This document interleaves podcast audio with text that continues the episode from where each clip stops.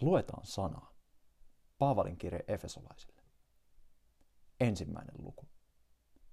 Paavali, Jumalan tahdosta, Kristuksen Jeesuksen apostoli, Efesossa oleville pyhille ja uskoville Kristuksessa Jeesuksessa. Armo teille ja rauha Jumalalta, meidän isältämme ja Herralta Jeesukselta Kristukselta. Ylistetty olkoon meidän Herramme Jeesuksen Kristuksen Jumala ja Isä, joka on siunannut meitä taivaallisissa kaikella hengellisellä siunauksella Kristuksessa. Niin kuin hän ennen maailman perustamista oli hänessä valinnut meidät olemaan pyhät ja nuhteettomat hänen edessään rakkaudessa.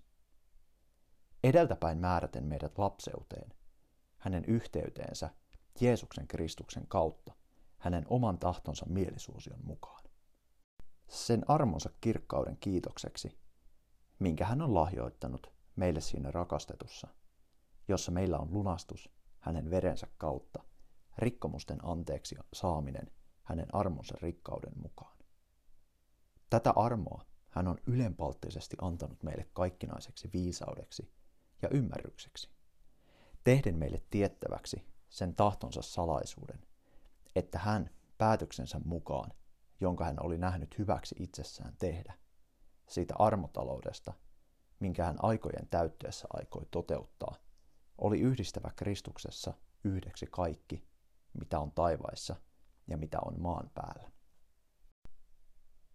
Hänessä on teihinkin, sitten kuin olette kuulleet totuuden sanan, pelastuksen evankeliumin, uskoviksi tultuanne, pantu luvatun pyhän hengen sinetti.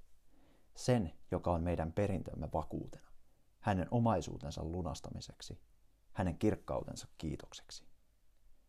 Sen tähden, kun kuulin siitä uskosta, joka teillä on Herrassa Jeesuksessa, ja teidän rakkaudestanne kaikkia pyhiä kohtaan, en minäkään lakkaa kiittämästä teidän tähtenne, kun muistelen teitä rukouksissani. Anoen, että meidän Herramme Jeesuksen Kristuksen Jumala, kirkkauden Isä, antaisi teille viisauden ja ilmestyksen hengen hänen tuntemisessaan. Ja valaisisi teidän sydämenne silmät, että tietäisitte, mikä on se toivo, johon hän on teidät kutsunut, kuinka suuri hänen perintönsä kirkkaus hänen pyissään, ja mikä hänen voimansa ylenpalttinen suuruus meitä kohtaan, jotka uskomme, sen hänen väkevyytensä voiman vaikutuksen mukaan, jonka hän vaikutti Kristuksessa, kun hän herätti hänet kuolleista ja asetti hänet oikealle puolellensa taivaissa.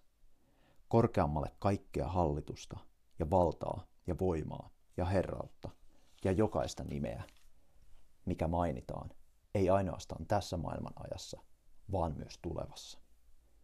Ja kaikki hän on asettanut hänen jalkansa alle ja antanut hänet kaiken pääksi seurakunnalle, joka on hänen ruumiinsa, hänen täyteytensä, joka kaikki kaikessa täyttää.